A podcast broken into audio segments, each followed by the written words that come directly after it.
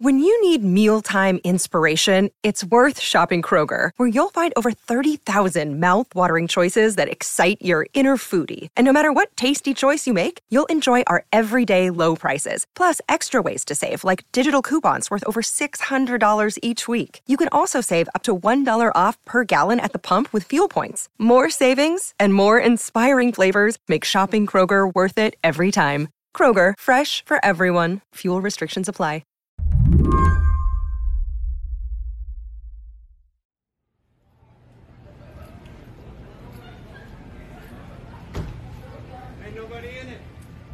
There's this viral video from San Francisco that made the rounds last spring. It's of an autonomous car getting pulled over by the cops.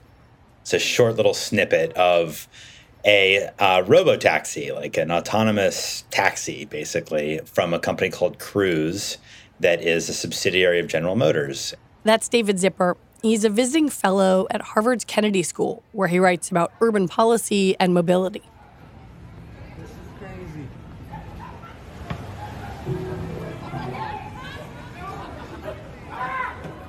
The car in the video is a red and white sedan, and it's stopped on the side of a busy city street at night.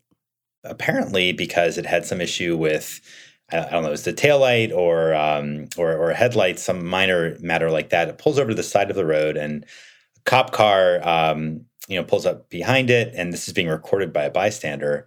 And a police officer comes out to look into the front window, and you hear somebody yelling in the background. There's no driver. Nobody in there. Nobody in there. Whatever. There's something along those lines. And then the the police officer looks kind of befuddled. And as he like steps back for a sec, the car just gently drives off. Are you serious? How did that happen? Oh my god, I have to watch this. as the police officer is sort of waiting there. And to be fair, it doesn't go all that far. It stopped a little bit later. But yeah, it was uh, the, the, the the autonomous robotaxi was fleeing the cops. On the one hand, the video is undeniably funny. But on the other, it's a little concerning that this car was not exactly operating like it's supposed to, and the cop clearly had no idea what to do. David, who has been studying autonomous vehicles, especially taxis, says there have been other more worrisome incidents in San Francisco. Late one night, again, it was a cruise robo taxi that, according to the city, um, had halted in a travel lane alongside a garbage truck that was doing collection. And there was a three alarm fire at the time happening in San Francisco. So a fire engine with its siren blaring was on the way to that fire and the cruise vehicle just froze and didn't recognize that it was in the way of the fire engine in a way that a, a, a, human driver obviously would have. And that fire engine was delayed. It was actually halted there for a bit, um, and uh, until the basically the, the, the garbage truck staff was able to come out and move their own vehicle. But this is actually something that the, the San Francisco Fire Department has said like we're really worried about response times being impacted by issues involving robo taxis in our city. Today on the show, David says that these incidents should be a major warning sign about autonomous vehicles. But I wouldn't just say put this on the, the self driving car companies. Hmm. I would put it on um, a failure of, of regulators um, to basically ensure that a transportation network is, is functioning and that the most basic needs of city residents in terms of security, let alone you know an efficient transportation network, are being protected as these these vehicles are being developed. I'm Lizzie O'Leary, and you're listening to What Next TBD, a show about technology, power, and how the future will be determined. Stick with us.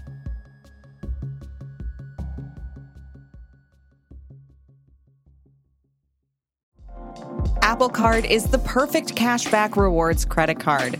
You earn up to 3% daily cash on every purchase every day. That's 3% on your favorite products at Apple, 2% on all other Apple Card with Apple Pay purchases, and 1% on anything you buy with your titanium Apple Card or virtual card number. Visit apple.co slash card calculator to see how much you can earn. Apple Card issued by Goldman Sachs Bank, USA, Salt Lake City branch. Subject to credit approval. Terms apply is Ryan here, and I have a question for you. What do you do when you win? Like, are you a fist pumper?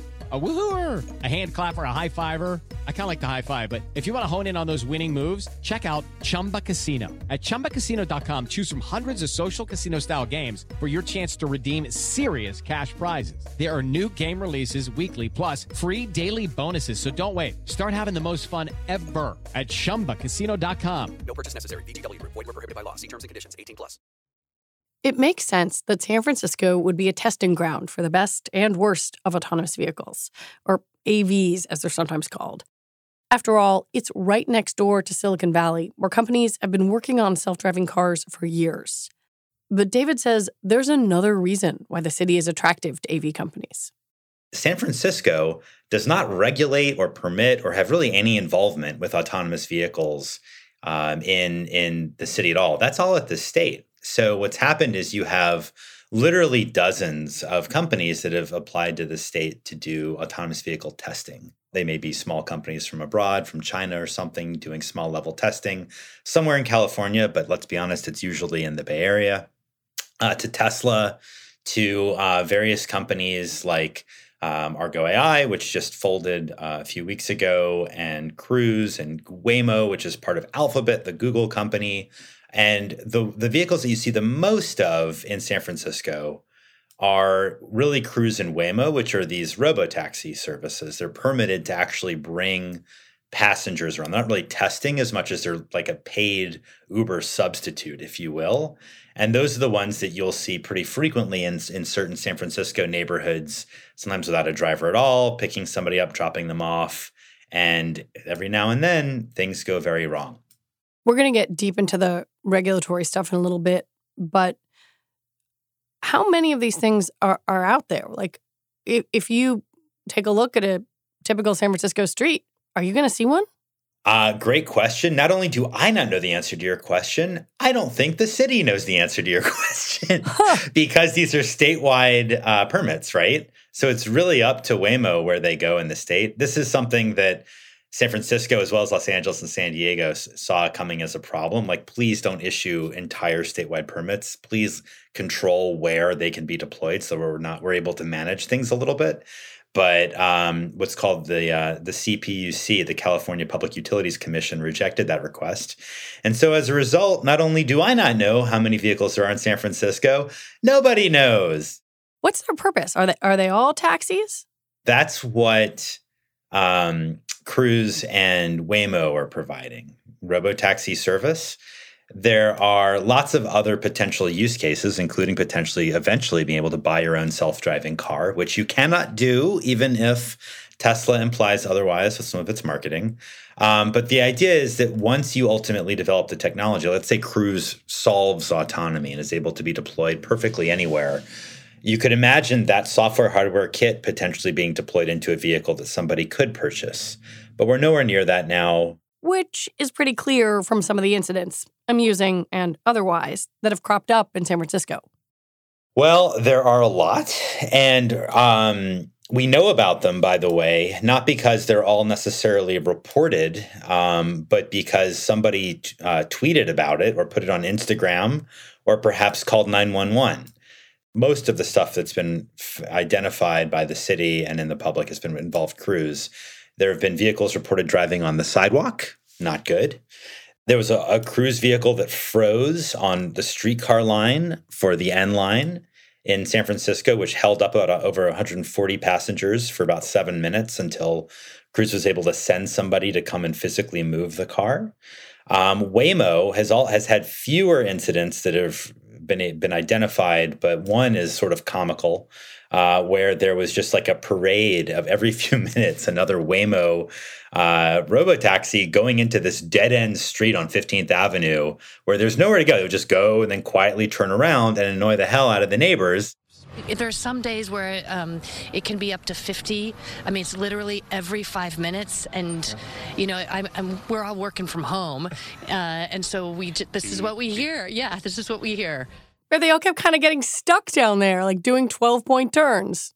No, exactly. I mean, I mean, some of this stuff really is kind of amusing until you start digging into it. But it was like a huge cluster of of like over a dozen cruise vehicles that mucked up another street in San Francisco, and somebody commented, which I thought was funny on Reddit, like, "Oh no, they're plotting." like it really runs the gamut. But there's it, suffice to say, there have been regular blockages of public roads, and sometimes things like I mentioned, driving on the sidewalk, they're just flat out illegal and really dangerous. So, you know, joking aside, this is really no way, in my view, to run a transportation network. Well, that's kind of where I wanted to to go next, which is yes, this is in parts hilarious. But as you mentioned, there are concerns, and some of it feels dangerous. Like, should people be worried? Uh, I think so, because importantly, we're in the very early days of all of this, right? Um, San Francisco is likely to get more AV vehicles as uh, these companies ramp up. Now, Cruise is applying uh, to the state and to the federal government to deploy a new vehicle called the Origin, which one would imagine is going to lead to still more of these vehicles being deployed on city streets. Um, I think we should be worried because San Francisco itself has no real power to handle any of this, and it's not clear that the state is is able to to to step in either. These AV companies want to expand really quickly now, and they're going into other cities around the West and Southwest. So more people are going to be experiencing some of the stuff that's been happening in San Francisco. I do think that that that we should be concerned because if you scale autonomous vehicles in a given location, you know, you get some pretty bad effects. Even if the technology works perfectly, you're basically making it easier to take a car trip, right? And if it, something gets easier, we do more of it. People find new reasons to take car trips. And in most cities in the United States, the residents and leaders want fewer car trips. They want to actually move in exactly the opposite direction. So I worry for climate reasons, for safety reasons, and just for urban quality of life reasons. I don't really know that even if the technology works, which it doesn't work flawlessly now, but even if it does ultimately do that, it's just not clear to me how this actually enhances urban life. How do the companies respond when one of their cars, you know, gets pulled over by the cops or sits on the sidewalk or, or blocks public transportation? So they have what's called a critical response line, which the city can contact in an emergency, and then they will deploy someone to address the vehicle if it has no driver in it. Um, however, uh, that doesn't always work perfectly.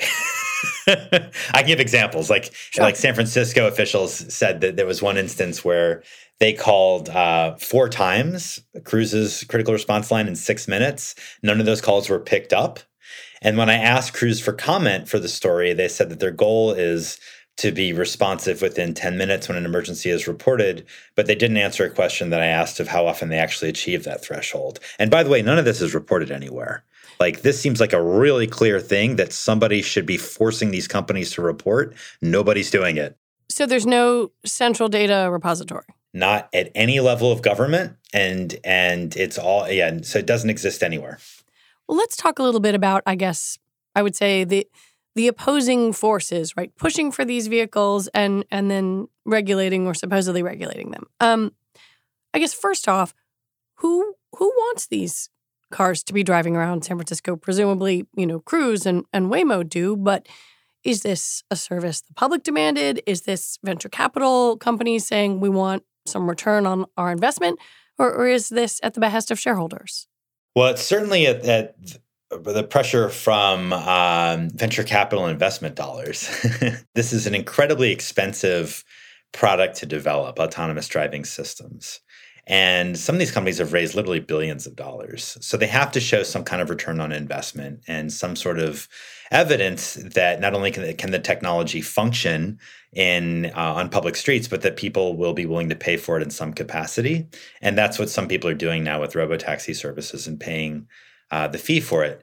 But you ask a question that I frankly struggle with. I keep asking companies this myself and investors this myself and AV employees. I'm saying, what exactly is the purpose of this? When we scale this, how like how does it make society better off and who's asking for it? Um, and it's an open question. Uh, to some degree, I, I, I, worry that the whole premise of autonomous vehicles is one based off of the idea of, or the interests of people who live in in suburban or exurban locations and are just tired of driving and want to not have to worry about that anymore.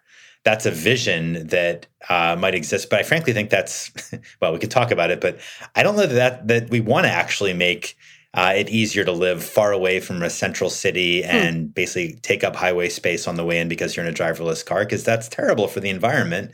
And I'm not sure what cities get out of that. Is there an argument that autonomous vehicles are helpful for people with disabilities? There is, and and that's those people who are vision impaired uh, sometimes say that this is will be liberating for them. And I guess what I scratch my head over a little bit is, you know, if if if that's an issue, if you're mobility impaired, you, you still can call, you know, a ride hail vehicle or a taxi now. It's just the difference is you no longer have the driver there.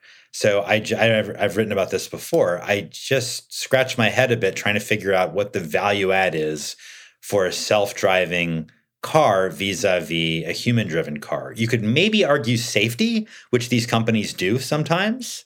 But that's really speculative because autonomous vehicle systems will make certain they'll make fewer certain kinds of mistakes to humans. Well, they'll never drive drunk, but they're also going to make mistakes that humans would not, hmm. like maybe driving away from a police officer when they're not necessarily even it may look like they're trying to flee. They really weren't. It was just bad programming.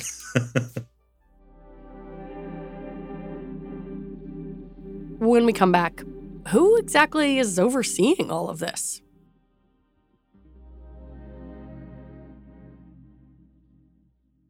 Hey everybody, it's Nilay. I've got some huge news. Decoder is moving to Mondays and Thursdays. We're adding a second episode of the show. On Mondays, we'll have our classic interviews with CEOs and other troublemakers. I think we're going to have to start having conversations about how do we pay those jobs that can't be done by AI. And on Thursdays, we'll be explaining big topics in the news with Verge reporters, experts, and other friends of the show. There's a new generation of people on the internet. Google search has always sucked for them. So, you know, there's no reason for them to be loyal. They can just go to TikTok. This is going to be really fun. I'm very excited about all this. So go subscribe wherever you get your podcasts now. Hi, this is Dahlia Lithwick, host of Slate's legal podcast, Amicus. If you're listening to this show, you might be interested in Amicus's live show that we're hosting in Washington, D.C. on Tuesday, May the 14th. My colleague, Mark Joseph Stern, and I will be talking to some amazing guests, including Sherrilyn Ifill and a sitting state Supreme Court justice all about how originalism, a relatively recently invented way of interpreting the Constitution, has taken over the Supreme Court and radically reshaped the law. It's been doctrinal rocket fuel for the conservative legal movement and facilitated the rolling back of abortion rights, the expansion of gun rights, and the obliteration of the separation of church and state. And as another wildly consequential Supreme Court term careers to its end, the court's originalists are on a tear. But there's something you can do about it, and we hope you'll join us in DC on May 14th to explore the possible pathways out of the current situation. Go to slate.com slash amicus live for tickets. One of the most confusing questions about the self driving cars on the streets of San Francisco is who is supposed to be regulating them. David says it's a bit of an alphabet soup. So, at the federal level, there is NHTSA, uh, which stands for the National Highway Traffic Safety Administration. And they're the ones that are really responsible for ensuring the safety of vehicles on public roads in the United States. Um, so uh, AV companies sort of ask for permission to deviate from um, vehicle safety rules that really set up for dri- for driven cars. And when things go wrong with AVs, NHTSA can basically do a, issue a stop order, and then you have to halt uh, deployments. But California ha- has basically its own state oversight, which, by the way, kind of annoys some of these companies. They wish the state wouldn't be so involved. Hmm. But um, there is the Department of Motor Vehicles and the Public Utilities Commission that regulate the uh, design of the vehicle on California roads and then the passenger service, respectively. It's quite confusing, but it's really at the state level that that these that this oversight takes place and cities and counties really play no role at all which is part of why you end up with the weird situations you do in San Francisco and that led to a particularly strange moment this fall when two San Francisco agencies basically went over the state's head, writing a letter to the National Highway Traffic Safety Administration, or NHTSA, with concerns about AVs. It seemed to me like they were saying, hey, we need some help, but we, the city, are, are not in charge of these things that are driving around on our streets. You're exactly right. It's extremely unusual for a city eh, transportation agency to put together a 39 page letter to NHTSA, to the federal government, pointing out problems with robotaxi deployments in their city. Because you're right. Um, without saying so, San Francisco basically did an end run around the state, raising these issues to the federal authority. And I think it's not a crazy inference to suggest that the intent was to perhaps put some pressure on the state to take the city's concerns more seriously. Hmm. That's, to be clear, that's my own read. No one's confirmed that to me, but I will say that you will not find many documents of this kind that are directed at the local level straight to the feds without really CCing the uh, the state people very clearly. Maybe this is a leap on my part, but as someone who covered the financial crisis, it reminds me a little bit of the regulatory arbitrage that was going on between big banks and and investment banks and financial companies trying to figure out like who was maybe the lightest regulatory touch in terms of of what they the company wanted. Is is that do you think a fair analogy or an unfair one? Yeah, I think you're onto something. And there's a track record of this in transportation too. Um, you know, when ride hail first emerged, it was unclear who was going to regulate it uh, the cities or, or the states themselves. And uh, Uber and Lyft, I think, very um, very quickly realized that you'd better off if the states rather than cities were managing what they were doing because they would get uh, less pushback and less demands for data and less concerns about traffic congestion and taking away transit riders and stuff like that.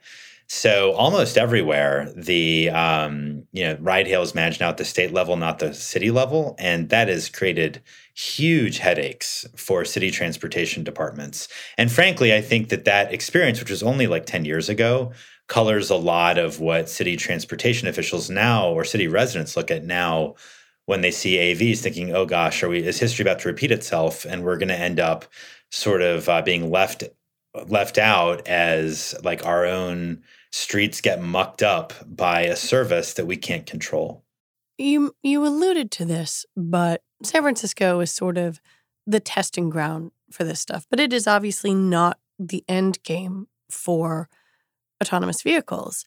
Where are they going next? And are they going to places that m- might have less robust regulatory environments than California? A- after all, California, even if the state is regulating this stuff, is a lot tougher than many other states. Uh, that's right. Um, yeah, so about two months ago, Argo AI uh, ceased operations, and this is a company. This is another that, one of these companies. Yeah, another AV company that raised literally billions of dollars in investment, especially from Ford and VW. And that it was a very well respected company by a lot of folks. And that closure really sent shockwaves through the AV industry. It made investors get nervous about the ability to actually develop this technology in a sort of viable way. And it put a lot of pressure on the remaining AV companies to deploy in more places, right? To show like, hey, we can do it.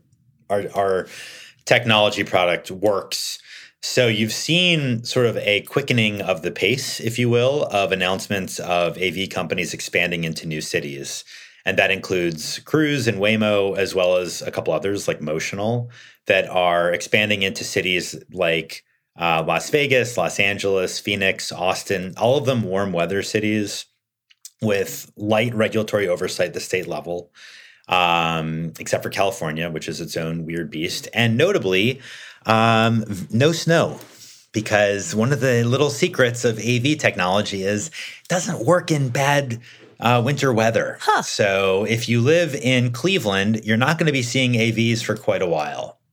To push back, is there a case to be made that in, I don't know, a, a, a Western city, someplace with less traffic or less congestion, than a San Francisco that you might not see some of the issues that you've seen in San Francisco? I think maybe. I think that's possible. Um, and, you know, I'm not basically out there sort of like rooting for all of these AV companies to fail. But what I do think is that there are real risks. If nothing else, the experience of San Francisco shows things can go wrong in terms of individual incidents that are public safety risks but also like take a step back like like we may end up with a lot more congestion a lot other sort of systemic problems that get in the way of traffic planning and this is why I take such a, a regula- regulation heavy perspective on the the topic is is whether or not that small city you're describing has fewer incidents of what the kind that San Francisco is enduring, still those local officials as well as the state government should be looking carefully to make sure there's transparency about what is going wrong, whether it's a lot or a little bit, and that there's clear data being collected about about how the, the on net these autonomous vehicles are affecting the transportation system because uh, that is just not happening in California, which, yes, it does have a stronger regulatory perspective than Arizona or Nevada or Texas, but it's not a very uh, effective regulatory structure at all. And I frankly think it's in, in pretty urgent need of a reboot. You know, for so long, Silicon Valley companies and car companies have been working to make driverless cars. And frankly, reporters have covered them kind of breathlessly. And now that they're here, I wonder what do you think we've learned? We've learned how to burn up a lot of money. um, I think some people have learned about the hype cycle and how you know you don't you like you if you are r- really excited about a new technology forecasting the uh, the, the the date at which we're all going to be using that technology. Do you do that at your own peril? Because there's a lot of people with egg on their face, uh, with their uh, sort of beautifully uh, crafted graphs about AV uptake that they issued in like 2017. There's one that's a beautiful graph. Some graphic designer who's very skilled created this for Lyft, showing that by 2022 we'd be like gently shifting all of us uh, toward total robo taxis everywhere across the country. Um, beautiful graph, utterly wrong.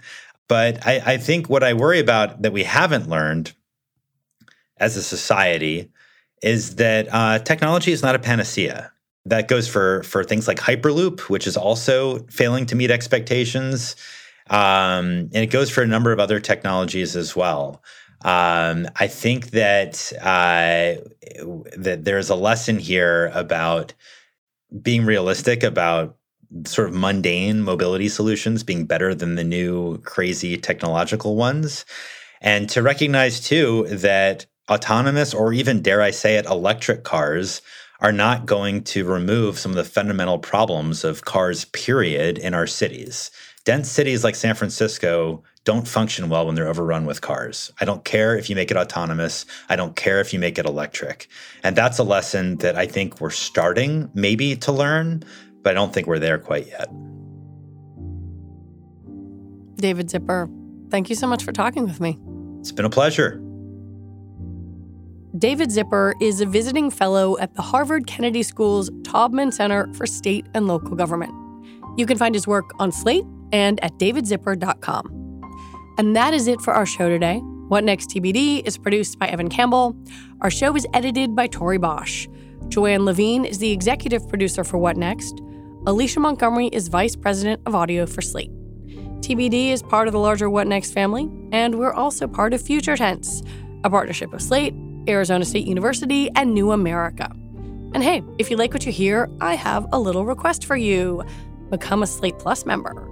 Just head on over to slate.com slash whatnextplus to sign up. It makes a lovely holiday gift. All right, we will be back next week with more episodes and hopefully my voice. I'm Lizzie O'Leary. Thanks so much for listening.